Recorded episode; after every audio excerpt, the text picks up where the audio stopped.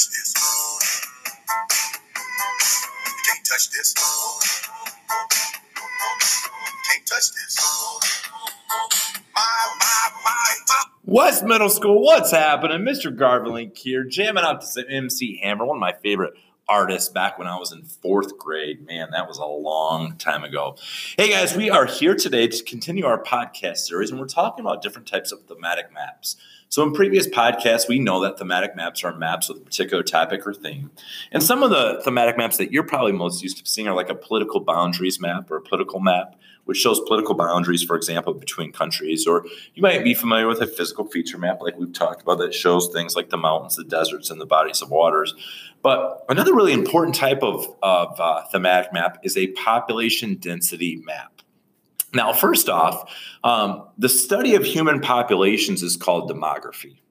And it's really, really important that we uh, that we do study human populations and that we look at uh, places where there's lots of humans living. We also it's very important for us to understand areas that are that uh, have very few people living there. And then sometimes it's it's really cool to compare and contrast these areas in terms of the physical features, in terms of the climate, in terms of the economic activity to help us kind of determine why people live in a certain area. Now, a population density map. Okay, first off, what is population density?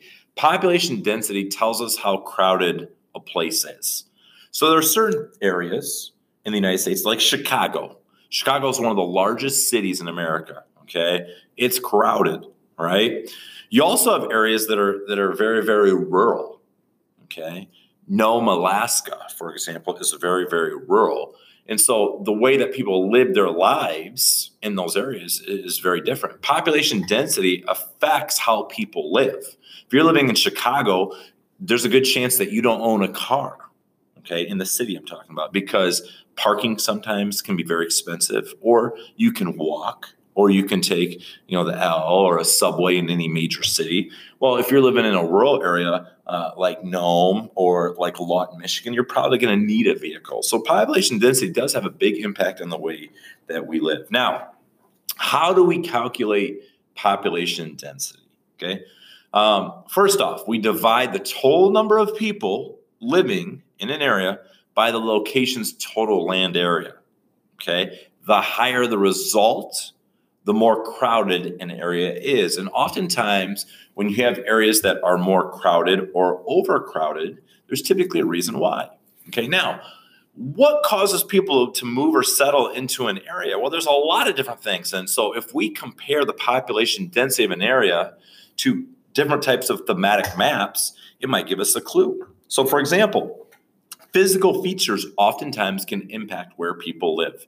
Oftentimes, most people are probably not going to live right in the middle of a desert or on the top of a mountain. Okay. Climate also has a big impact on where people live. Typically, people don't want to live in very, very harsh living conditions.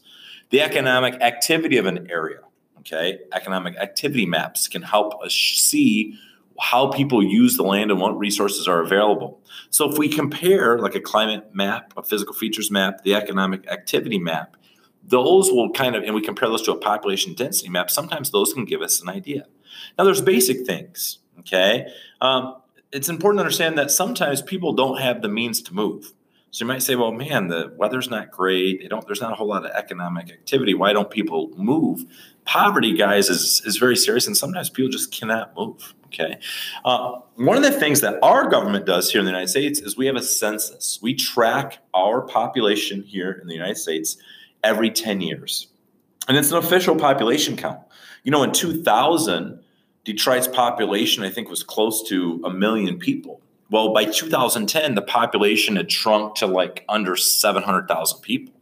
So there was almost two or 300,000 people that had left Detroit. And so the census shows us that. It would be interesting to see what has happened to Detroit's population since then. Is it going up? Is it going down? And if it's going down, why is that? Okay. Um, and so, again, the study of human populations is demography. We're going to use population density maps to help us understand human populations. Thanks for tuning in, guys. We'll talk to you later. Have a good one.